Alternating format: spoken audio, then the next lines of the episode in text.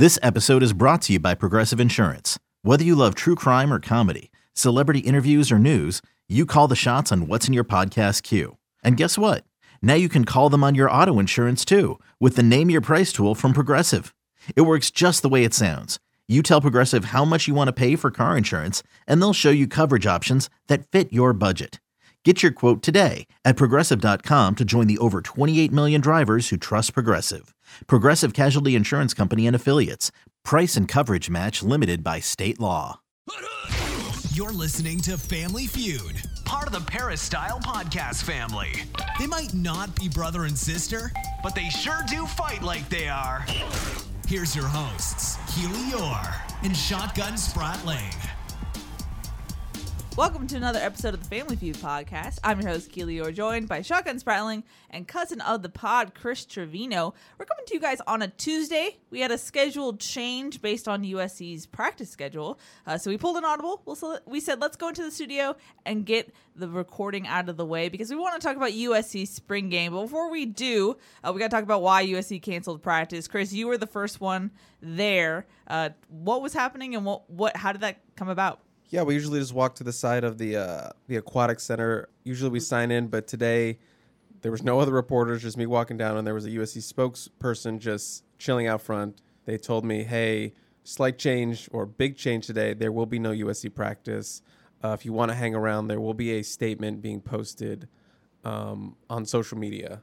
And waited around maybe eight minutes or so, and then we got an email, and then the official statement on their on their Twitter yeah, so the statement USC released said following today's verdict in the murder trial of George Floyd, our team has decided to postpone today's practice and instead discuss the racial injustices prevalent in our society and in our daily lives. While we realize there is much work that needs to be done, it is important not to push the conversation to a later date as our Los Angeles community has witnessed injustices for years. We will continue to work with our university and local communities to use our platform to promote positive change. The USC football team.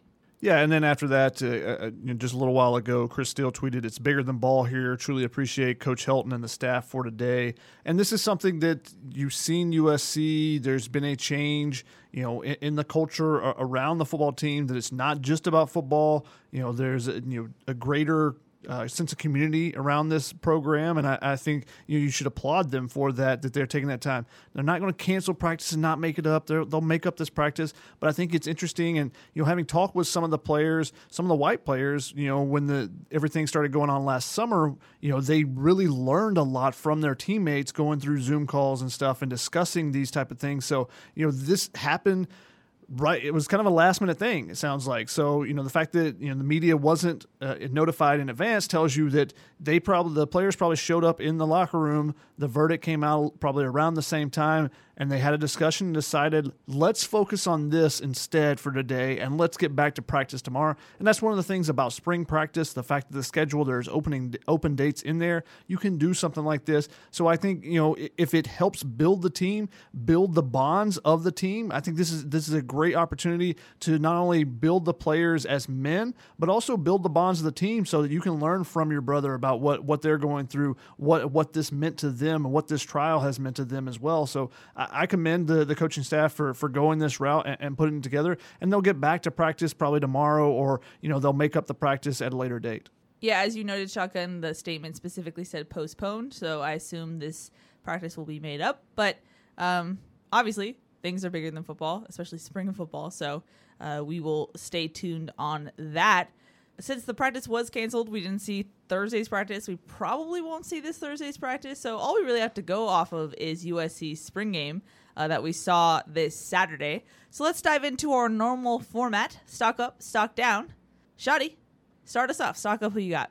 I'm going to start with Andrew Voorhees. You know, he got pushed out to left tackle because Casey Collier was unavailable, had gone home to, to be with his sister when she was drafted number one overall in the WNBA draft. Congratulations to Charli Collier there. Um, but because Casey Collier wasn't there, They needed another left tackle. They decided to bump out Andrew Voorhees, and he looked really good at the spot. Having rewatched the game on the broadcast, I noted it a lot more than I did, in, you know, necessarily in person. But you know, he held his own out there against the Drake Jacksons, against the Tuli Tuipulotus. Their pressure was not coming from his side. You know, it was coming from other areas. So maybe that's an option for USC going forward. Talked about mixing and matching. We haven't really seen it until the spring game, and then you know they kind of threw things in there, and it was kind of a hodgepodge of things because they drafted the players. So maybe now Andrew Voorhees is a guy that gets an opportunity at that left tackle position or the right tackle position. Maybe we see him, you know, bump out to one of the tackle spots and see what he can do there now that Clay McGuire has seen what he can do in a spring game setting. I thought it was interesting that that was one of the first things you noted on Tunnel Vision, like it stood out to you, and I think that's a fun product of the unique way that they format- formatted the spring game like the fact that they're just going to jumble people around and be like, hey, oh, maybe Andrew Voorhees works. I just thought that was a good byproduct of what they did because other than that, it doesn't really make sense to mix up a group that you've had going all of spring camp. You know, the the offensive line was it was very unique the way they had split it up. They drafted players. You can easily have done it. I, I don't know that I've ever seen just a complete draft this way in a spring game. Now, I'm not covering a ton of spring games out there. We haven't even had a spring game out here in a long time, so it, it's hard to say. But usually, if you're drafting, you know, even if you're drafting players at at some point, you start with drafting the offensive lines as a as a whole unit because of the way they need to work together. The communication is so important there. So a lot of times you want to keep those groups together and have them work together in that type of environment. But with the fact that they are not really settled, even though they have four returning starters, they're not really settled in the offensive line. And I think that's a product of having a new offensive line coach. We've seen the same guys, but they keep talking about, yeah, we're gonna we're gonna mix and match, we're gonna switch them up. We talked to Clay McGuire uh, on Tuesday morning. He said the same thing. You know, this last couple weeks of spring practice is gonna be you know time for them to to mix and match with some different guys. So I don't think that they are settled with the guys that have been on that first team offensive line so far. So I think that this was an extra opportunity to sh- see that who works well with each other. You did see some pairings. You saw Andrew Voorhees al- alongside Justin Dedich. You saw Jalen McKenzie alongside Liam Jimmons. So those pairings, that communication, I think was was good to have those those guys you know paired up together um, on the outsides. And similarly with with the second group uh, on the tackle guard situations, um, because those are the guys you're communicating with the most but you know, it would have been interesting to see how the offensive line would have done as a whole against that defensive front because the defensive front on the day dominated.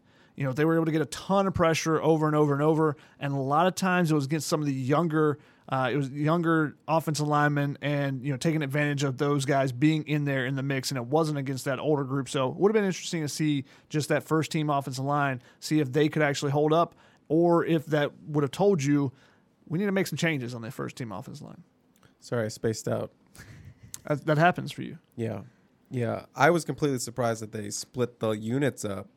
I mean, you pretty much just said everything, so I don't really need to say anything, but I fully expected going in that they were going to keep the first line the same since, you know, it's important to work, keep working with the same guys, and you wouldn't want to be playing with guys you haven't worked with before. Uh, that's what the actual practice is for. But do you think it could be also because of the the drop off from first to second team unit. I mean, there's no secret. There was a big drop off between those two lines, four returning starters on one, and you were out Casey Collier at left, so you would have been having Caden Steffens playing your left tackle with some your QBs. I mean, the QBs were under fire a lot on Saturday, so I guess it might have been even more if you had just kept it a straight second team unit line. So at least getting some veterans on a different line helped competitive balance, I guess. A little bit more competitive balance. It is very interesting that you know, and get your guys' thoughts on this, but the fact that you talk about mix and match, you talk about mix and match. We're gonna mix and match. We're gonna mix and match, and the first time you do it is in the spring game itself. Now that's a partly a product of the spring game being right in the middle of the schedule rather than at the end of it. But it just seemed like a strange time to be like, yeah, now we're to mix and match. Now's the perfect time for it. If you're to go in a game like situation, you've been running with the same people. Why not just one more practice with that? That's why I think it was depth. I mean, that it, their depth is an issue there. Their their quality of depth is an issue there. They have plenty of bodies, but quality of depth is a concern for sure. That was just my my thought. It wouldn't be fair if one guy got the first team line and then whoever was back there was running for their life every time with Tuli Tuipulotu bowling over people first year first year centers like it was like it was no issue. Well, that's good. You could have easily split up. Okay, well, one team gets the the first team offensive line, one team gets the first team defensive line. Same thing on the That's other. That's what I thought it was gonna be. So you could have potentially done that, um, and then flipped it on the other other side, so that it's a little bit more equal. But you know, when you go true draft, you know, you mix things up, and it was unique. I'll give them that, and it was unique, and it was an opportunity for some guys to step up. And I think Andrew Voorhees is one of those guys that definitely did Who's your first picks? on the team. Are we drafting? You have the first pick. Who's your first pick? Insert NFL draft noise. The pick is in. This is hard. He's really thinking about it. He's like, Drake Jackson. okay, yeah, that's probably would have been mine. In the in between this, can you add a one hour later thing? Uh, Drake London, maybe. Oh. Limited depth at, at the wide receiver position. she was like, she didn't like that. She was like, And l- and look what he did. He had 145 yards or whatever it was. two Drakes, two Drakes. I think it's telling that none of us picked the quarterback, though. You got to protect your quarterback. We're quarterback. getting out of sync here because I have I have some stuff. I just I just threw that out there. I just want to see what you guys were. We'll saying. get to it. All right. Keep, keep it on going. Who you got? keep it on going. I'd stock up for Mike Jack, Michael Jackson, who we deemed Mike Jack. I like it better. Rolls off the tongue. Clay Helton said after the game that one of the things he learned was that Mike Jack doesn't have to have two hands to catch the ball. He only needs one. Uh, we saw a, a nice play on the sideline towards our sideline shotgun. Uh, we got a good view of that. And then the last play, really, of the game uh, was that fade to uh, to Mike Jack. Jackson Dart, the Jack to Jack combo. yeah, not sure about that. He's also on my stock up. I knew that was going to happen. I knew that some freshman quarterback was going to do something and then the P was going to do their thing. You sound like there's 14 freshman quarterbacks. Some freshman quarterback out there. One of them. one of the nine. five. Yeah. So I get stuck up for the Jacks. Mike Jack, Jack You can't do Dart, Why didn't you just go Drake Jack? Jack. Son. Why didn't you go Son. Jackson? They're all three of those are Jacksons. Jack, son. Oh, I wanted to add in Drake London, but that doesn't work. what if his middle It's name whole- is Jackson? It's a whole wreck over there. It's I know. not. What is it? It's not Jackson. I can tell you that. Drake Jackson London. That doesn't sound right. Drake Jackson, London. I also had Jackson Dart on my my stock up. Um, he takes a you know he had a nice performance, nothing gaudy there. You know, a good throw on that fade route to to Michael Jackson III. Also a good throw to Drake London on the left sideline. He also had a terrible interception uh, when he was rolling out on one, um, which a learning learning moment there. But he and Miller Moss both move up by virtue of Mo Hasan going down. So he gets a, a double bump there because he looked pretty good there. So he looked better than Miller Moss. He had a better offensive line in this game than Miller Moss. And with Mo Hasan going down, both those freshmen move up to being, you know, the leaders for the backup spot. Whereas I thought Mo Hasan up to that point probably was the guy that was the backup. yeah, speaking on that interception, you guys just threw so much out there. You did Mike Jack. I then you- know. Welcome then to you the sh- show. then you just shoehorned Jackson Dart, and then you stole my stock up over here. I hate this. You guys are all sloppy today. Have some have some backbone. Have some pride, you guys. Stop stop grabbing everything. This isn't Hungry Hungry Hippos where you just grab whatever you want. There's rules. This is society. Stick to your lane. You started it. You jumped in. Yeah, I continued. That's called it's called going around the horn. You just skipped me. You just went back to him. Hey, you better jump in and get some. I'm over this podcast already. Speaking of Dart's interception, it was the always terrible float force. He tried to force it in with a floater, which is never just never good. And then also you he had three catches, Mike Jack. Ah, I hate that I'm using it now. I don't like it. Michael Like it? Jackson the feel like third. he also had that really nice route where he absolutely broke off Josh Jackson, just with the the, the wet feet. Put him- the, the put him on skates. Put him on some skates. Uh, I don't know what the route was, but it was really nice. It's really good route running, which is you know something that goes into the Amon Ra St. Brown comparison that we've used uh, going into here. And then I guess my stock up, I had injuries just because Mo Hasan done for the year, torn ACL on that left knee, left on the second series, his second series, um, during a, a nine yard run, non contact, didn't look right, went to the bench. Miller Moss came in, but that is now the third season ending injury USC has had in spring camp, tacked on with uh, Max Williams two weeks ago with his torn ACL, and then Clay Helton announced officially on Saturday that Brandon Pili tore his Achilles, which is always a really, really tough injury for a football player and athletes in general. Um, and if you were on the P, you knew about that one beforehand. We had that up on the site. Uh, so that's three devastating injuries right there. And uh, Gary Bryant Jr. also came out banged up with a hamstring injury. He did not finish out, only had one catch. And then Dorian Hewitt left at some point during that game.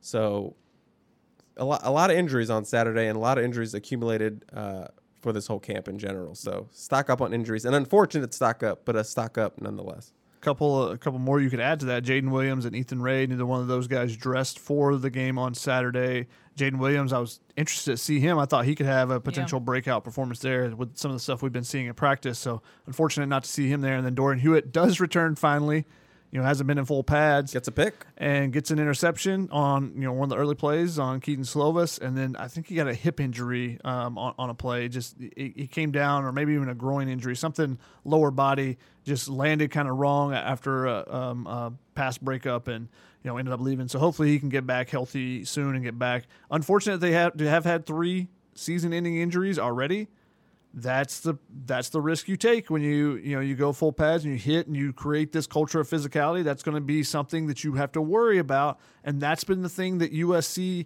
that has worried USC so much in the past that they have strayed away from being physical consistently in practice. But here's the thing. Either you're physical in practice and thus I think your body's more prepared for it in games because we've seen USC have light practices and still get hurt all the time, like making bad tackling moves, you know, sticking an arm out. It to me, I think you'd rather take the former rather than the latter. I would agree with that. And you're gonna, just going to have injuries in football. It's a physical game. And to be fair, two of those season and two of those season-ending injuries were non-contact. Yep, and that, yep, that's always a, a, fear with the with the ACL. Is you see someone go down, no one hits them, and you're like, oh no, that can't be good. Yeah. Yeah, I can't. We cannot confirm the Pili was non-contact, but it looked like he was in on a play and he got up from the bottom of a pile. I don't remember clearly. I just remember he was up, down on the ground. So he, at very well, least, he actually Keeley noted that he was limping a couple plays earlier than that on a long Vavae Malepeai touchdown run coming off the field. He was limping a little bit, and then he went back in the next drive, and that's when he was in the middle of a pile and you know ended up on the bottom, and suddenly you know he needed help to get off. So unfortunate for him. You know he's a guy that I thought needed to really step up and take over a role, and it's unfortunate that he suffers that injury. We'll see when he's able to come back. You know how quickly he can come back from that. The Achilles injury is a very difficult one to come back from for athletes. Now the ACL used to be that way. ACL used to be if you tore your ACL, you might your career might be done. Um, the, the Achilles is still one of those injuries that it still takes a long time to recover from, even with the advances in medicine right now. So, wish him the best on that road to recovery. Another injury that can be kind of devastating is back injuries. And we've seen some of those at USC. And one of the guys I had on stock up is a former back injury guy, Stephen Carr. I thought mm-hmm. looked really good you know, showing physicality, running with the ball, attacking a third down. He caught a ball in the flats and just ran over Josh Jackson at the basically at the line to gain that he needed to get to. Ran through him to get to that first down, and it was about three extra yards after that contact there. So that was really impressive. But he also looked good running the ball. He's a guy that hasn't really done much so far this spring. Hasn't really stood out. But in the spring game, when the lights came on, he was a guy that showed out and probably had the best day as a running back. So I thought he his stock definitely moved up for me after this game. And if I remember correctly, that was a really nice catch. Yeah, it was like a little one hander. Check it out it on my highlights. You can see it. yeah, check it out on the highlights. So and and that's something that you you don't even notice because when you make that type of catch and then you go and you're trying to get a first down, you know you, you don't really think about you know the catch that a running back makes out of the backfield, but if the quarterbacks make it easier, and it makes it even easier for them to set up that next move. But he got inside a guy, ran through a guy. That was a, a, really impressive play. But he also showed his ability to run between the tackles in the game. So I was impressed with him and think his stock definitely moved up. He looked very comfortable. Like mm. it was just like it, it just felt like different from practice mode. Like you said, the lights kind of turned on in that sense. I had stock up for Keaontay Ingram because Last week, Chris debated me about this, but he didn't look like Vavae Malepeai. he looked like Keaontay Ingram. Are you kidding me? That like push down stiff arm is like Vi's whole deal with them going at his legs and he's stepping over. You're really staying stubborn on this? Yeah. No. Okay, well, he gave the stiff arm, but then he also outran someone down the sideline, which Vi doesn't usually do. And then he also cut back on his former Texas teammate and broke his ankles too. Put him on skates. Well, put him on skates. Didn't really break his ankles, but that's something also that Vi doesn't really do in his running style either. So I would say the running styles are definitely different. Thank you. I don't agree. but- It's a great episode when Shotgun does my bidding for me. I don't ever do that. You do. Uh, so stock up for Keaontay, and I think that was something where we were trying to describe like this is what he can do, this is what we've we've seen, and this is what we're projecting, and that was a play where it was like, there you go, fans. There, this is what we've seen in practice. Yeah, and probably the highlight of the day. You know, maybe you can argue uh, one of those uh, one-handed catches by Michael Jackson or the you know Drake London going up for a catch or two. But I thought the Keaontay Ingram, even though it wasn't a touchdown like some of those other ones were, was probably the highlight of the day because of how many different guys he made miss. And he turned what was a first and 25 a play earlier. I think it was like a second and 23 into a first down. The next play, Mo Hasan with a beautiful drop drop in the bucket pass to Bru McCoy up the left sideline for a touchdown, 25 yard touchdown. So, you know, you go from first and 25 to three plays later, you score a touchdown. So that was really impressive as well, the way they flipped the field with that play. And you have no concern that he only averaged 2.9 yards per carry. There's always concern with the fact that the running backs don't run the ball, but usually it's not on them. Just throwing it out there. You wanted to make the Vi comparison. What did he run for? Uh, 30? 3.8 yards. 3.8 yards. And a tuggy. I better get in one of my hungry, hungry hippo balls because you guys are just chewing up everything like it doesn't matter. Uh, Drake London, ever Look, heard we, of him? We left some some low hanging fruit out there for you. Fruit it up. Fruit it up. Fruit of the loom for me. I got Drake London, the king of the loom. See how that works? That's that's called podcasting, my friend. Learn to do it sometime. Uh, just dominated everything out there. Seven catches, I believe eight targets, 139 yards. Probably should have ended with a touchdown. Surprised he didn't have a touchdown, but he was doing everything, making catches all over the field. Guy has all American written all over it. We already knew all these things, so I don't have, really have much to add except that he was a beast on Saturday. Um, yeah, that's it. Take it away. But it was the first time we saw him be a beast on the outside, so I think that's a, an important thing to note there. Um, you know, the seven catches for 139 yards. You say, okay, we've seen that. We haven't necessarily seen it on the outside, going up and making catches. Uh, you know, the the deep post route. You, we saw that. We saw the the fade up the sideline as well. We saw him going up and over uh, de- defenders, which is not unusual. But on the sideline, you know, being able to work with the sideline, knowing where his feet are, all those type of things, those are new to him. So, or at least refreshers to him since high school. So to see him do it, I think is, is definitely something we should note. But I want to leave you one, Chris. Nice low hanging. How how oh shotgun. How how honorable of you. Visual bit. He's I'm bowing. bowing. I'm bowing. That's right. Sorry, too far? Yeah, Too far. Okay. Okay, sorry.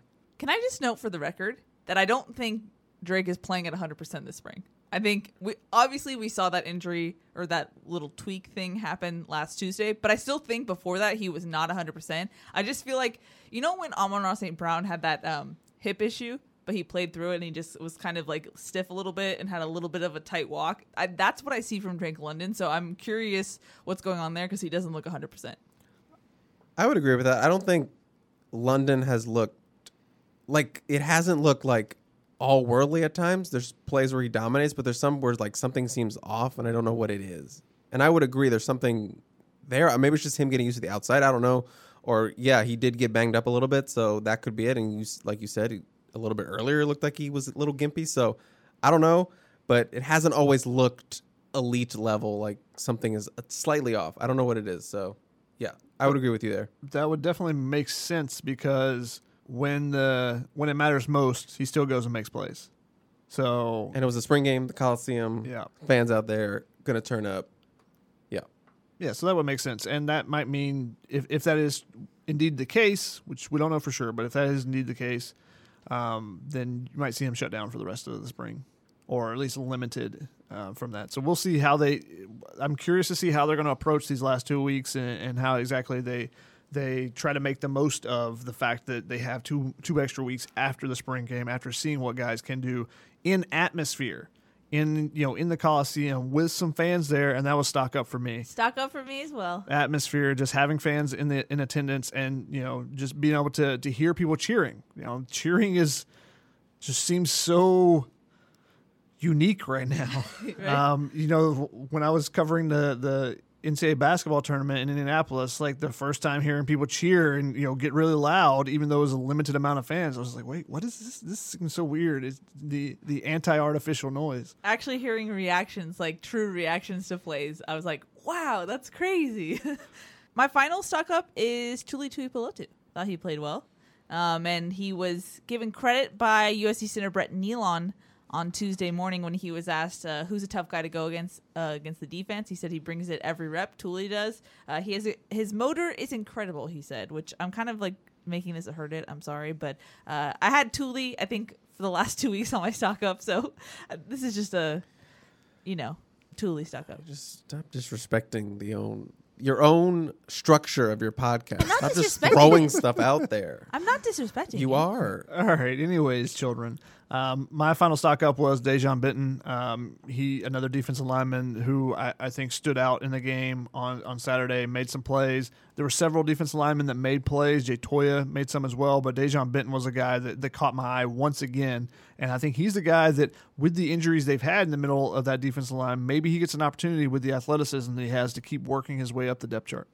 Who had him on stock up uh, last week? Probably you. Yeah, that was me. And he's continued to grow. Look, a sack sandwich needs a little Dijon. That's all I'm saying. I don't even like mustard, but get that spicy. Moving on to stock neutral. I had USC spring No game stock neutral. being a game. Because for one, I think fans enjoyed that they saw four quarters of football. But I think on an evaluation standpoint, stock down because it was the ninth practice of spring. It was a draft style spring game. Like that's how the rosters were composed. So it's a it's a neutral in the sense that it was like a positive for USC fans to see a type of game, but I feel like a lot of people wanted to draw big conclusions from the spring game. I just don't think you can do that halfway through camp, especially with the format that it was uh the rosters were situated in. Never, ever, ever draw big conclusions from a spring game. Yes, but The but- only big conclusion you ever draw from a spring game, if someone has a seasoning injury, they're not going to play the next in the season. That's the only big conclusion you should draw. Ever. But here's the thing: it's one thing to draw as a fan or whatever big conclusions from the spring game at the culmination of a spring camp, but Never. But ever. it's even worse when it's the ninth practice with a roster that was not even playing Feud, together. feud, feud. Tell feud, me feud. about all the. I'm agreeing with him. This is actually us agreeing. Tell me. What? that's, that's how it works around here. Yeah. If I guess I listen to the words, I can actually see you're just fight agreeing. That's what we do. Tell me how many big receptions Victor Blackwell had after dominating in a spring game. He had like 150 yards and like three touchdowns in one spring game with Cody Kessler and Max Wittek. And then he had like three catches in the rest of his career. Well, I'm glad you're 92 million nevers. I thought you were about to like strike the hammer on me, so that's fine. That's we're good. We can move on to stock down. I was lifting Thor's hammer up over here. Chris Trevino. You don't get to make that joke. You don't get to make that joke. Oh, snap. Yeah, you gotta watch the movie, sir. I've watched the first two How, Thors. how dare you? Go back to watching Luke Cage season three, Season two. episode six. Still Whatever. Like episode That's four. even farther than where he is. Yeah. Shake my head. Chris Trevino, stock down. Who you got, or what you got? It can be a theme, a topic. This is this is one I didn't really think about until after when I ran into shotgun. I'm pointing to shotgun in the parking lot, but KD Nixon, because a lot of hype going into adding him for this team, but only had one target, no catches. They weren't doing punt returns, so we couldn't even see him really field any punts. Everything was fair caught from uh, kickoffs to punt returns. Um, so yeah, just did not see a lot of KD Nixon on Saturday making any sort of play, just outside of his one target, which I believe was picked off. No, Yeah, with the the nickname KD Superstar Nixon, you know, just expected we maybe we would have seen some more flashy plays by now, some things that really catch your eye, and we just haven't seen it so far. So, you know, that's something to, to keep an eye on, especially with the opportunity for reps right now with wide receivers. It's not like they're 12 deep and he's just getting a couple reps and still trying to find his find his way. He's getting plenty of opportunities, and we're just not seeing any big big time plays right now. and they lost Bryant for a good portion of that game, so reps were there. And that's a good transition into my stock down, Gary Bryant Jr.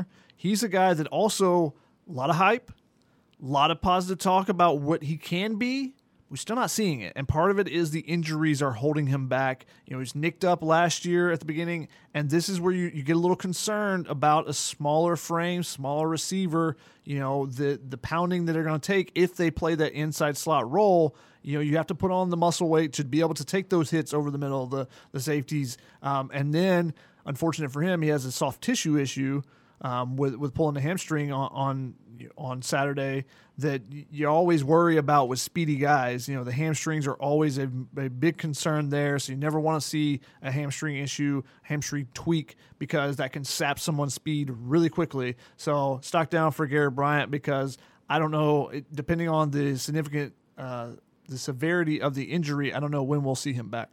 You already mentioned this, Chris, but just to continue on the injury stock downs, I had Mo Hasan on stock down. Obviously, he was a guy who people have asked me like on shows or whatnot, like, oh, it's the two quarterbacks and Kedon Slovis, and I'm like, well, Mo Hasan like is a legitimate quarterback in that sense, and I wanted to actually see more from him in the spring game. So it's just unfortunate that uh, he goes down with the ACL tear, uh, and we won't see him because we haven't really seen him at USC because of uh, leg injury. So unfortunate for him and stock down. Yeah, it looked like he was on his way to having a day. Finished two for two with that nice touchdown to Bru McCoy, who made a really good play on that ball. Uh, two for two, 74 yards. Showed off a little bit of his mobility with his legs. Unfortunately, he was injured running for a first down on a nine yard gain. So, you know, if he had finished out the game, we might be talking about Mo Hasan having the best day of any quarterback on Saturday. So, you know, tragic how things can just flip like that. So, just building off of that, I had Kedon Slovis on stock down. I hate to admit it, but your constructive criticism, Shotgun, made me think maybe I don't want to criticize some people sometimes. So I watched with open eyes and I was like, that's not what you want from Kedon Slovis at this point. And so I had to put him on stock down. I just thought that, like Chris alluded to, like I felt like it flowed better with Mo Hasan. He looked more confident. Now I know Slovis was playing behind a mixed O line and it's not great for him in that sense. But I just think at this point, I think you would want to see more from Kedon Slovis, and that was not the day that he had. What do you think of his day, Chris?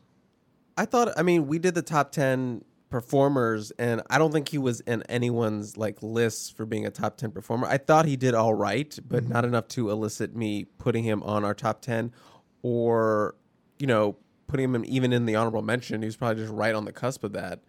Uh, not a lot of big plays outside of that really nice, you know, 45 yard completion to Drake London. That was probably his best play of the day. He was under some pressure a little bit. I didn't think he had like any like wobbly duck passes like we saw in 2020. I thought the balls were fine. They just weren't where they needed to be a lot of the times. Like I don't know really what happened on that pick to Dorian Hewitt. It looked like it was just underthrown.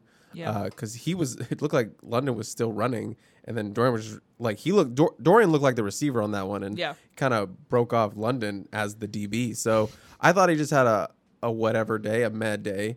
Uh, probably more stock neutral if I had to pick one. Ew. But I didn't pick any. I'm not on anyone's side on this Come yet. On. I do not get it official. I do not pick a side until I'm official member. Well, this is why I I mentioned Shotgun's little comment from last week because I think I could have been like, oh, the offensive line, oh, he's blah blah blah. You could have know, teed it. You could have. I, I, I, yeah, I could have teed it, and I think I'm going. I, I think it's time to be like, there needs to be a little bit more. Yeah, we need to start seeing the signs that he's ready to have that breakout year in this offense that we were talking about going into last year. Second year in the offense, we expected some big jumps. Obviously, had the arm injury, the confidence issues.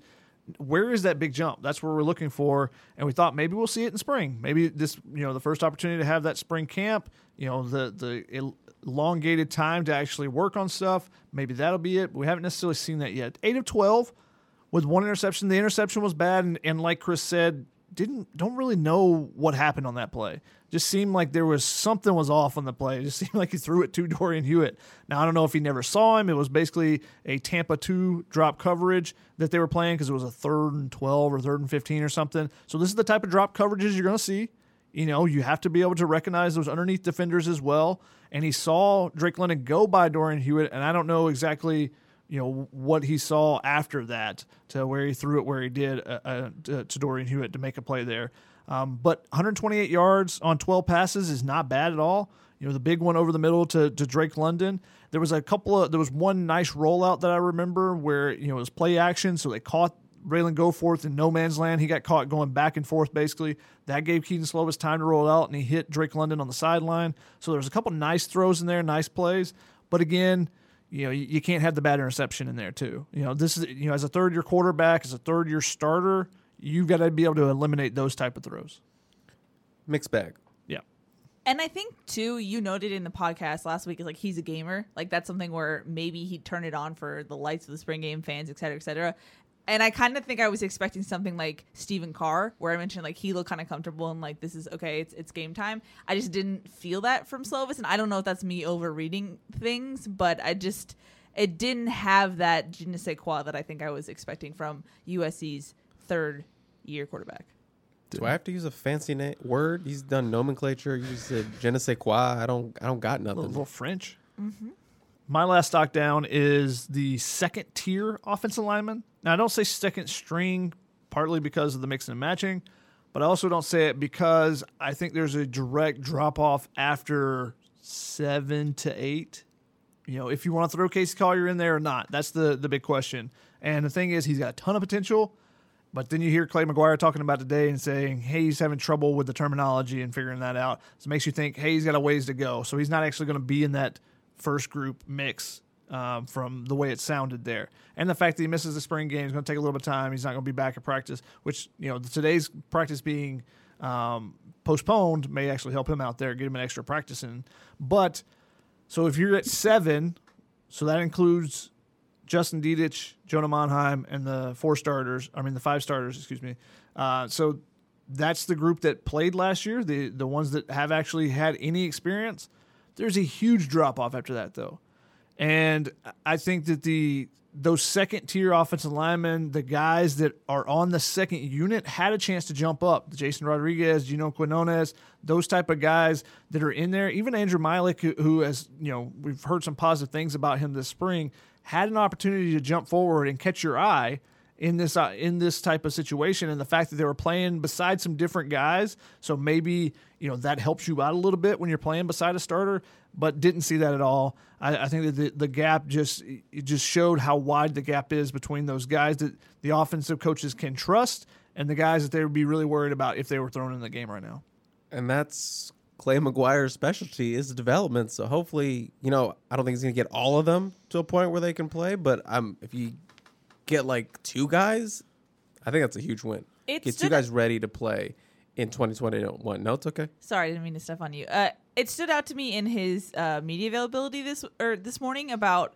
the way he talked about players was a lot about like he can get to here. There's a lot of growth. Like instead of the Clay Helton, like he's great and we love him. Like it, it could tell that he was in the evaluating mind and like he could see the projection, but there needs to be work to go. And I don't know why it seemed like an encouraging sign that he had like kind of he's sculpting that, if you will. He probably has benchmarks that he knows these guys can hit for, you know, year one. I mean, he doesn't expect Quinones to be able to start if something happens. I think he wants to get him to a part where he could be a backup. Mm-hmm. Um, or Jonah.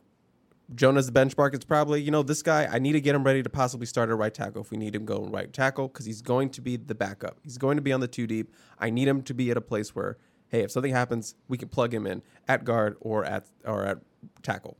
It felt like he had realistic expectations of of growth and that feels like a Wazzu thing to me where that's where he was able to do more with less with their type of recruits Good note.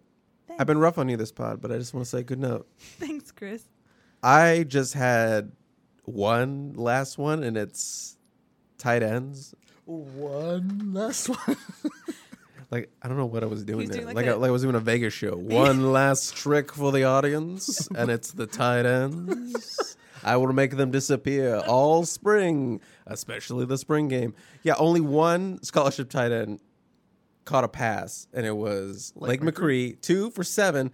And I will say that that pass he caught from Jaxson Dart, nice little went up and got it like a little basketball player getting a rebound. So that was a nice catch. But no Josh Falo, no Erik Krommenhoek. The he only did play though yeah, the- full pads. yes, it should be noted that Josh Falo did play. So stock up on him playing, on him returning to full pads after we were very concerned early in the camp but I believe they only got one target, and the only moment I saw of Krommenhoek was Tuli Tuipulotu absolutely just pushing him, using him as a obstacle, and throwing him into the path of Miller Moss on a on a rollout. Ni- nice play by Moss, keeping his Yeah, eyes downfield nice while play. also you know leaping over a def- uh, not a defender, leaping over his own guy in his way uh, and throwing the ball. And I d- wasn't able to complete it, but did I think it hit off the receiver It was at incomplete. the, at the sideline? But That would absolutely terrify me. If I see my lead blocker is on my feet, I'm like, oh god, what is happening? I think part of the issue with that play is that if Krommenhoek is a receiving target, then he needs to be a couple of yards down the field, or Moss has to learn to roll deeper. That's a teachable play for sure. Um, when something like that happens, usually there's something going like something's wrong here. We need to teach up something on it. Do you think Ek yelled anything? He's coming. jump, jump, laddie. I don't know why I did a Scottish He's accent. suddenly Irish, Scottish. I had one final stock down, and it was picking up safety blitzes. I felt like going through my footage. That was where a lot of uh, the big plays came from, the, from the defense that I was putting into my clips. Um, and also just honorable mention the Drake Jackson batted ball, Kedon Slovis one. He was on the right side, came all the way around when Slovis rolled out and met him there. It was just unreal. Like he, his athleticism is just unreal. The closing speed on that one was very impressive because he was actually lined up against Andrew Voorhees. Yeah. There was a little bit of a twist game um, with the, the defensive tackle there. And then he sees the right side of the line had been pushed back a little bit more, and that's why Kedon Slovis tried to roll out. And Drake Jackson completely read that, read that the quarterback wasn't going to come back his way, and took off. And he showed some some good uh, sprint ability there too, which is what you want, closing ability to go get a quarterback, and that's one that he bats that one down. You know, eventually at some point this season he'll catch that pass and probably take it to the house, or the quarterback will have to catch him, um, or the quarterback just knows I've got no chance here and just goes down to the ground, takes the sack. And I feel like that speed is encour- encouraging considering that people were questioning him losing weight and then the hamstring issue. That's what you see if you drop weight and you're able to use that athleticism to your benefit. So that's a positive sign that we saw that. Well, now it's time for Chris's favorite segment. Chris, I heard you have one lined up ready to go for her on sideline. She's setting me up hard on this because I do not. I already Better used start it. thinking of one then. Yeah. I don't. Shotgun. Let's go to you first. Start with me. Let's start with uh, instant analysis on Saturday. Well, we're going to call it, heard it on the instance distractions. There was so much going on around the Coliseum on Saturday. I was losing my mind. Keely was losing her mind. It was one of those things where like there was so much noise that the stress level just goes up because you can't hear yourself think. It was ridiculous. See, Keely was walking to the free throw line and hearing the entire crowd. I walked up the free throw line and it was just a small din, you know, just a small tingling in my ear. I was ready to go. Just you? It just you. She wasn't Just even me, there. Just yeah. you and the you and the camera and the me mic. and the camera, How ready did to go. this turn into an insult? Why? We had a helicopter that was hovering over. The LAFC game was going on. We tried to shoot in front of the peristyle to give a nice backdrop, and because we were getting kicked out of the Coliseum, uh, so we tried to go in front of the peristyle. The LAFC crowd, LAFC, congratulations to them on their win on opening day, but they were going kind of crazy, so we could hear them in the background. We had vendors going around with small carts and bells, and just you know some family gathering on the lawns in front of the, the Coliseum to enjoy the helicopter was low too. enjoy the beautiful day and it, it was you know there was a lot of noise going on a lot of people randomly coming by we made the most of it as, as we could but that was definitely something. To take you guys behind the scenes on that one. That was a, an interesting instant analysis because of how much was actually going on around us. And because of covid protocols we're kind of get ushered out of the stadium pretty quickly these days. Well, speaking of which, one of my hurdits was Shotgun and I were you were taking photos allegedly, and I was taking wow. and I was taking video highlights, and everyone else is in the press box for the presser. And so all of the photographers, they're not also like working media, so they just like pack up and leave. And so the security guard was expecting us to do the same thing. But Chuck and I were like, well, we got to hear this. We got to like do instant. We got to know what Clay says. And so we're in a tunnel trying to hear Clay. And I'm like, at this point, I'm like, okay, shotgun, you listen to the presser. One of us will. I'll negotiate with the security guard, and like I'm like slowly trying to pack up shotgun's things and like misplacing them, then putting them back in. It was a, it was rough. And then like hearing because we we pulled out the headphones, so Clay was just like echoing in the Coliseum tunnel. It felt very like sports movie like essence. I don't know. It was it was interesting. Je ne sais quoi. yeah, exactly. Yeah, it was definitely interesting. The uh, my Wi-Fi went out at, at that time, so I couldn't get it to come up on my computer. So I had two computers working, trying to listen to, to Clay while Keely's running interference on security to, to be able so we could hear it all. And then what we went through outside the stadium was all to bring you guys instant analysis. Chris, I got nothing. This is gonna be interesting to listen on the podcast to see if they cut it out or you're gonna listen to Shotgun berate me and you leave it in because I got nothing. So either move on to questions or skilly bop. You need to start using your brain. I use all my, my I use my brain for fake fake, corporate corporate, sponsors. sponsors. That's okay, that's I don't fair. I don't I don't need to do this. I don't have time to deal with this. I'm No, not on the sidelines. I'm in the press box. You're on the sidelines during practice. We didn't have practice. You were on the sidelines for a high school game. That doesn't count. Yes, it does. So I can do anything. Can I do when I was at the grocery store? yeah. The guy who If it- asked me if it is if I relevant knew to if these if these grapes were organic when the sign said organic, and I said, I don't know, man. Look at the sign. Does that count? Does it relate to USCfootball.com? He was wearing a USC hat. Was he? Was he? No, not a chance.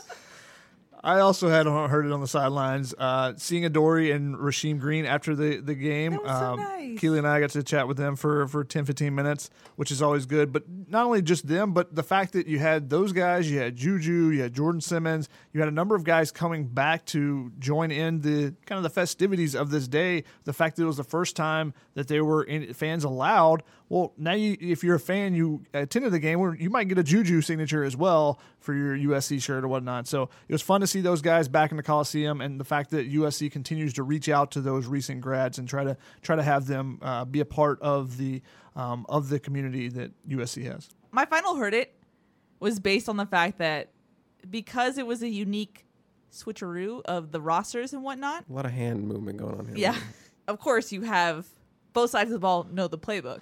So I think you know what I'm about to reference. So I think it was like Team Cardinals offensive line when they weren't playing wa- were yelling at Team Cardinals defense. It's a run! It's a run!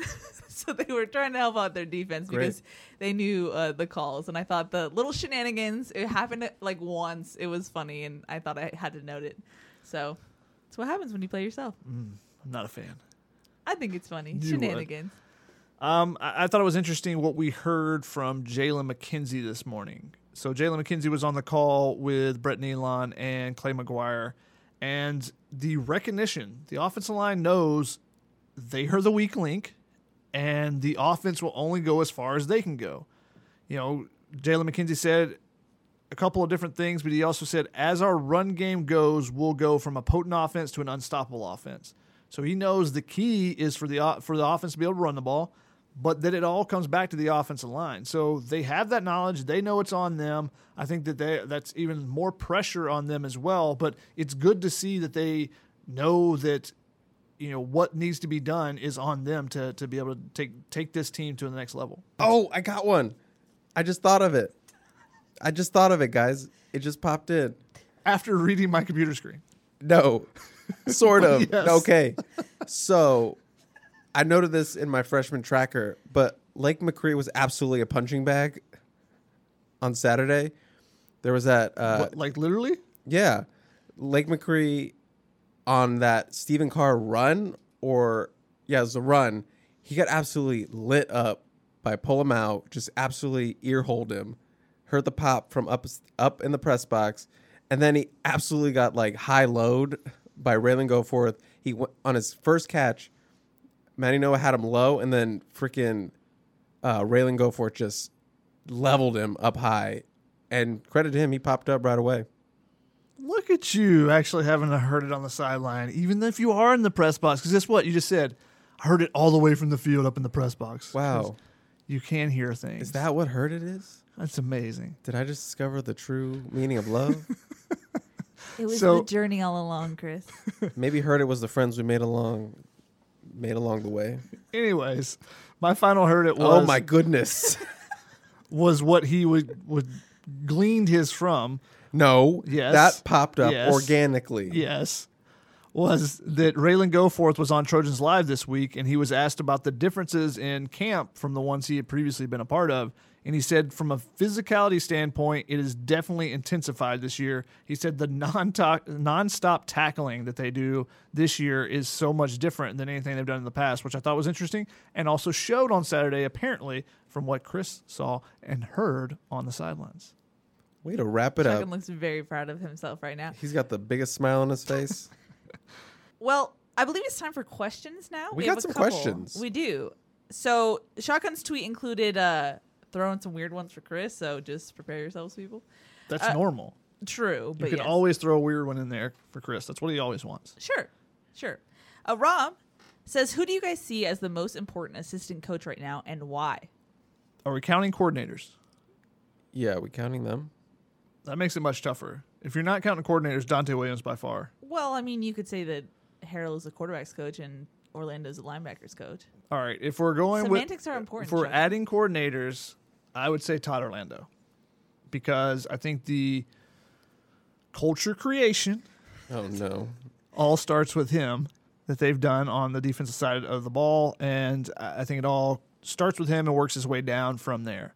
And I think the other guys are all playing into that as well, but I think it starts with him, and I think that that is forcing the offense to do the same thing. So I think Todd Orlando is the most important right now. And I believe either Brett Neilon or Jalen McKenzie said it this morning. Like they're setting the tone, and on offense, we need to match that as well. So you can see the kind of the reverberations that it's having. Reverberations. Another good word. Another SAT word. You can use words that are longer than five Yeah. five letters, Chris. It's allowed. If we're not doing coordinators just to play devil's advocate, I would personally say Craig Nivar, the safeties coach, just because I think the defense is going to be the key to having a successful season. Like I think they're going to be the tone setters for this team, obviously, not the offense, which has some stuff to work out. But the safeties are an important part of this defense, and they just lost their best defender in Talanoa Hufunga. So I think Craig Nivar has the task of not only getting his returning veteran Isaiah Pola-Mao to maybe take it to another level in his senior year with this defense, but also get some new guys to, to to step up. You know, you have an Xavion Alford that you need. You have some freshman safety that you need that are probably going to play this year. You have Chase Williams, who you know we've been waiting on to take that next step. You need to get him to another level. You need to figure out that nickel position now that uh, Max Williams is down. You got to get Greg Johnson back. So I think Craig Nivar would be my pick. Interesting. I'm surprised you guys didn't pick this, but I would say Clay McGuire, based on what he could do. Mm-hmm. Yeah. Right? Could do. He could do. I mean, here's the thing: Nivar could have the talent level, the growth level, the safeties plateau, and their talent on their own, I think, is it'll suffice. Whereas I think, where I think what Clay McGuire could do, that is the real key of USC's 2021. You season. just you just laid out exactly this discussion we had for what most important. what do you mean? The most the thirty most important Yeah. players. Ew. You just laid out Jalen McKenzie's arg- McKenzie's argument for putting him in the top five or whatever. Oh. That's what he did. That's what you did. What it could be. I don't. I don't. Way to go, Keely. You finally her. did it. You finally got it. You finally got there. I don't reference that series. I don't know her. Okay. Gustavo, who is a question asker friend of the pod, Shout out. shout out, said, which do you think is more likely for game one of the season? Josh Jackson starting at cornerback or Jay Toia starting at defensive tackle? Give me that Toia. I think I agree with you, but because of the depth issues there, but there's also depth issues at cornerback, and Josh Jackson has made some big strides this spring camp already. Can he do the same thing in the fall? Because if he can, I think he can get in that mix. And if there's an injury there, you know, you pull a hammy or something between Chris Steele and Isaac Taylor Stewart, I think that opens the door for him there as well. But I think Jay Toia is in a better position right now because of the injuries that have already occurred.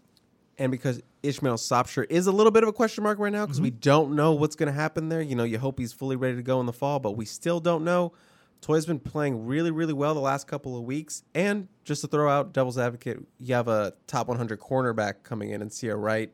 That point. Donte kind of hyped up a little bit and preseason. Like I fully expect him to be on the on the field. Um, and then it was something along the lines of, if he doesn't, it's you know a failure on my part uh, to get him there because that's the type of talent that he has. So I expect Ceyair to challenge immediately to be in that two deep. I think Jay Toia has been making huge strides. The talk that Clay Helton has, what he's mentioned about him, talking about how he's gotten in so much better shape over the offseason workouts. And if he continues that, he's going to have only better conditioning, better physique as he goes in. And if he continues to get stronger, I mean, he's already super strong as it is and can control the point of attack.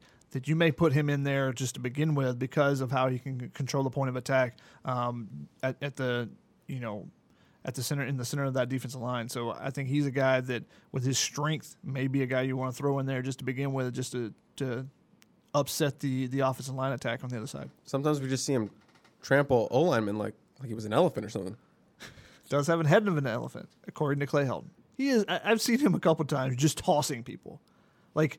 I've seen second string offensive lineman. I've seen first string offensive lineman where he just takes them and throws them out of the way. He doesn't always. He's not always there to make the play just because of that. But there are times when he just is tossing people, and that shows you just the raw strength that he has. Can I also just note that I there needs to be some credit given just because he was kind of the ho hum part of the 2021 class because he was committed for such a long time that when guys commit so early, they're kind of like, yeah, yeah, that guy's been there forever. Okay, he's not the flashy guy.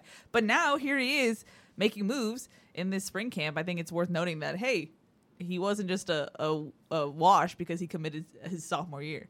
Yeah, the the fact that the only time that that happens that people really are hyped up about a guy who's committed for like two years is if it's the quarterback that starts the class and really builds the class, or a guy like Demai Jackson, maybe if he builds the class around him.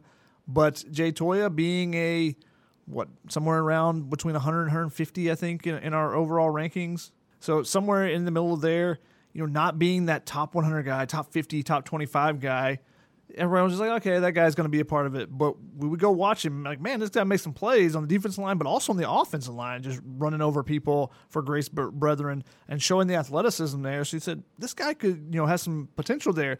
Didn't know that he would be able to make plays right away like he's been doing so far. I thought he would take a little bit of time, need some time in the strength and conditioning program to, to be able to make an impact. But apparently that eight weeks in the offseason has, has really, you know, done its part defensive line is so hard to come in and contribute right away for freshmen just because of the jump from high school to going against grown men in college. Shotgun's making his not sure. Yeah, face. he's. I would disagree with that. I would say interior defensive line, that is correct. But edge rushers, elite edge rushers, can come in immediately and make big time impact. The Bosa's, the the Drake Jackson, the Korey Foreman, those type guys can come in and immediately, you know, get to the quarterback and change things for you. We got a question from Meg who says over under eight win season. Over. Over. Over. Schedule's too easy. Well done, guys. That was very quick. And then the final question is a weird one for Chris from Rob, who says, "Is it better to cut the grass parallel to the length of the field or perpendicular? And what is the impact on kickers when there are alternating shades of green every five yards?" A for effort, Rob. Creative. Look, this isn't exactly what I meant when I said I wanted weird questions. I wanted stuff like, would you rather have zebra stripes for the rest of your life or polka dots for the rest of your life? Not this. Zebra. Interesting. So I'm gonna take parallel. I don't. I'm trying to visualize, and I he's What's talking the- about when it's like crisscrossing, right? Shotgun baseball baseball yeah, cutting. yeah, yeah. What is that? Baseball. It's cross cross cut. He is giving me daggers. Yep, I love it.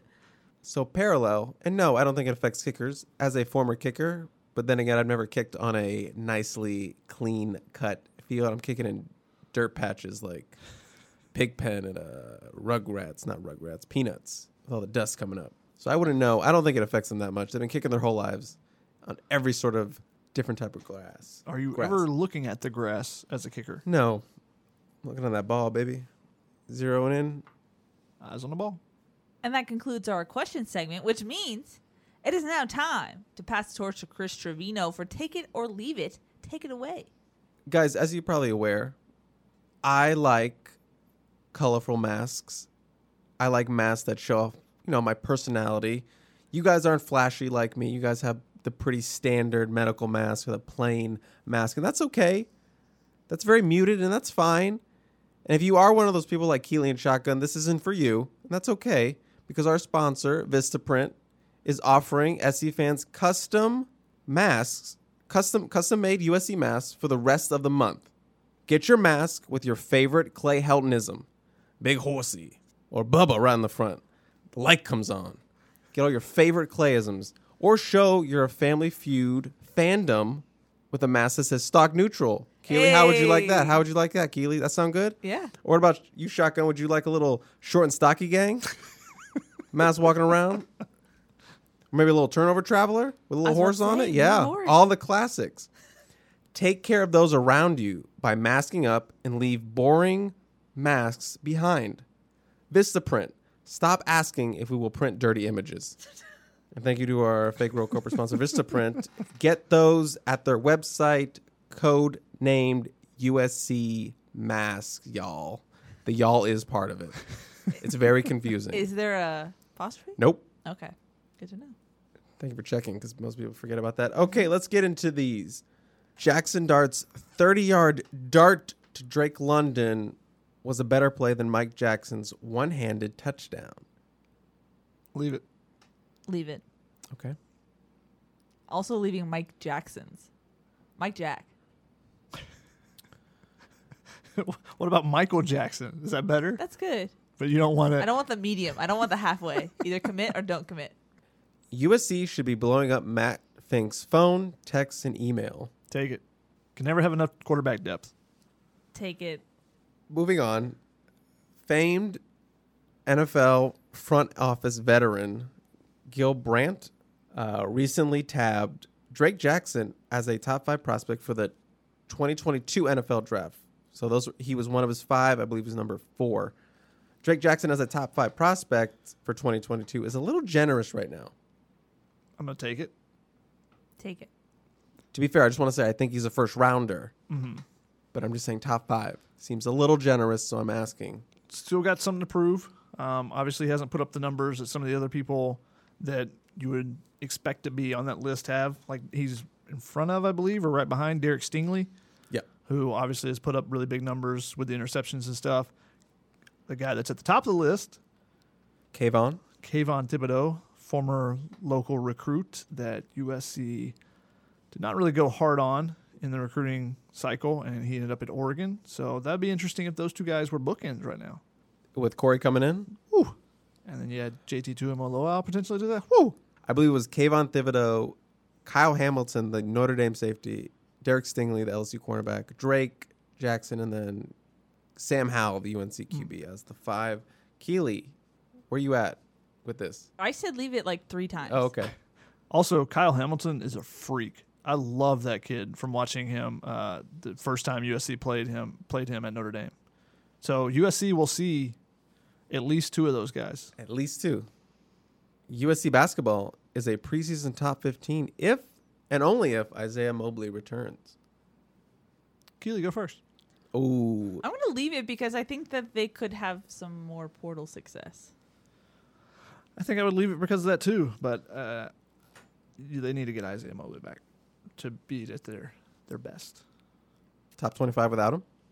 Preseason. It's gonna be hard to do that, but it'll depend. Would depend on the portal because then they'd open up another scholarship and they would definitely be going into the portal to find somebody. They have two open scholarships right now, if I remember correctly. as you've probably seen in the soccer world, the Euro Super League, all that stuff going down. There's been a lot of like, what would be the college football equivalent to this? So I ask, USC would be a lock to get an invite to the college football Super League. 12 teams. They would be one of 12 teams invited, a lock to get one of those coveted 12 invites. Take it. Brand power. West Coast. Take it. Take it. Twelve teams makes it that much more difficult. Though I thought we were gonna be at like twenty four or no, something. it's 12, baby. Uh, but I would take it. But if there's relegation, USC is probably the team in, in the most danger. That's spicy without knowing any of the hypothetical other. Relegation. 11. They'd be in danger. They've been in one of the top two or three for sure. That wraps up the corporate ones. Thank you to Vistaprint. Get go get one of those those masks. Go get a little. Someone uh, out there is going to be crazy and actually get a Family Feud mask Yeah. and tweet it at us. I love it. Turnover traveler. Couple of fun ones. they Uh, should just get corporate sponsor on their mask. That'd be great. fake corporate sponsor. yeah. Apple announced their new rainbow Mac product lines. So you can get a purple iPhone, you get a pink iPhone. All their monitors are going to be like the new line. So are we taking rainbow colored Mac products? Hot take: I think Apple's gone downhill, and I was an Apple stand for a while, so That's a leave. I haven't seen what you're referencing. So, ooh, I'm leaving it. Mm-mm. That was their whole brand is like sleek and like clean. This is not that. Metallic. Yeah. He's laughing at me. She's very, very adamant about this. I am. Um, I don't really care. this is us in a nutshell. Um, uh, doesn't really matter. The reason why they're doing this is because they're they've gone downhill. They've lost a little bit of of uh, their foothold on you know the electronics world. So they've opened things up a little bit more. So now you can sell a different color device or whatever it may be. Moving on. The LA Rams converting a Malibu beach house into their war room for the draft. First of all, triggered by the phrase war room. Second of all, I don't know what you're referencing. Their draft room, the where they're going to make all They their rent draft it out. picks from. They I know rent what a it- draft room is. I It's just, in the the sentence. Rent out Malibu beach house, but I would make like it a to see war the room. Malibu beach house Oh. and whether or not I would like to take take It's- it. Take it's it. dope. Every Malibu beach house Okay, is that's the fair. same. That is very fair. It's all dope. dope. It's got a pool. Take it's got it, views. take It's on the sand. take It's it. on the beach. Take it. The only thing that tops that is the dog sitting in Bill Belichick's chair last year. no, it Yes. doesn't. What about Cliff Kingsbury's pad? Uh, no, that was too like See, futuristic. it's that's basically that on the beach. Yeah, NFTs. leave it. okay, here's the thing. If you asked me two weeks ago, I think I would have been a leave it. But here's the thing. How do you think people thought about sports cards when they first came out? It's a piece of paper with a picture on it. How valuable is that? Chuckin is about to destroy Oh, we're just about to just lose it. He's about to destroy me. I could see it in his face. So I'm trying to be open to new things, also because I'm scared because I'm 26 now and I don't want to feel old. So I'm trying to be like with the youth. Sports cards were not intended to be memorabilia. Oh, that's a good point. this is where he owns me with his. See, th- this is the thing that I have. This is why I have an issue with NFTs. Is anytime you create something to be special or be memorabilia, that's when you lose all authenticity to it. To me, But here's the thing: it has a dumb element, and dumb elements always are popular. the reason why old baseball cards are so expensive now is partly because they were used in bike spokes to to be able to make the fluttering sound. You know, and so many of them got trashed and whatnot. So they were throw-ins into tobacco packages and bubblegum packages and whatnot. So uh, that's why they're valuable now because they became rare. Nowadays, in the collectible market, things are created rare so that they will be rare rather than them becoming rare because of some event or whatnot. Leave it, take it. All right. Today's history lesson brought to you by Shotgun Spratling. I have some experience in the collectibles Look, market. looking at history. Last one. Washington Post is hiring a video game reporter. Oh, take it. Take it. Are you like what? Are you poo pooing video game? No, reporting? I'm just like, are you on to this? Esports is a thing. I know it's a thing. I'm saying where you stand. At one point, the LA Times was going to hire a esports reporter just to cover esports. I don't know if that ever happened. There was a thought. I have this question all the time. If superheroes were real, would there be a superhero beat reporter? Oh, I want that job. Take it. Take it. So it would be a dangerous job, I'm sure. It's sure. newsworthy. So of course there'd be a beat. There'd be There's a beat for regulations. everything. There's There'd a be beat for everything. oh yeah, regulations would be terrible. What do you mean? What you can uh, like the Accords. Imagine the sports or imagine the superhero SIDs. Oh, Gosh. I don't even want to think about it. Come on, just give me five minutes with A-Man. Just five minutes. he left the building.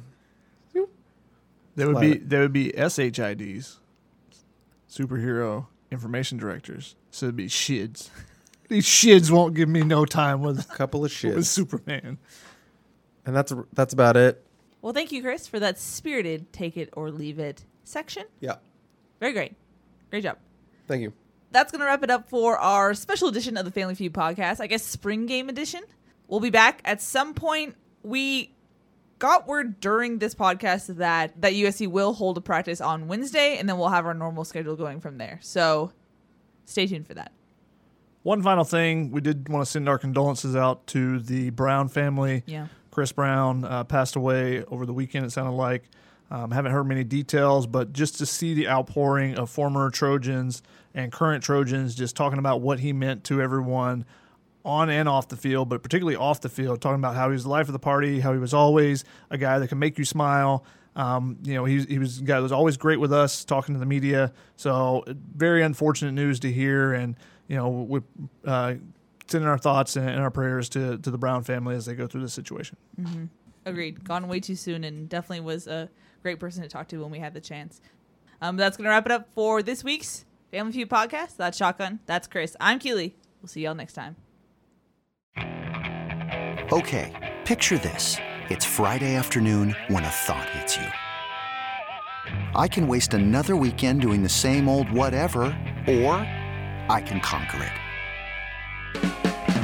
I can hop into my all new Hyundai Santa Fe and hit the road. Any road. The steeper, the better. Because my all new Santa Fe is available with HTRAC, all wheel drive, so I can hit the trail without a worry in the world. Heck, with three rows and best in class rear cargo space, I can pack the whole family in with all our gear. We've got available dual wireless charging for our phones, so we'll never lose touch with civilization, and we won't lose touch with the primordial power of Mother Earth. So, which is it? Waste the weekend or do something a little more epic? And conquer it in the all new Hyundai Santa Fe. Visit HyundaiUSA.com or call 562-314-4603 for more details. Hyundai, there's joy in every journey.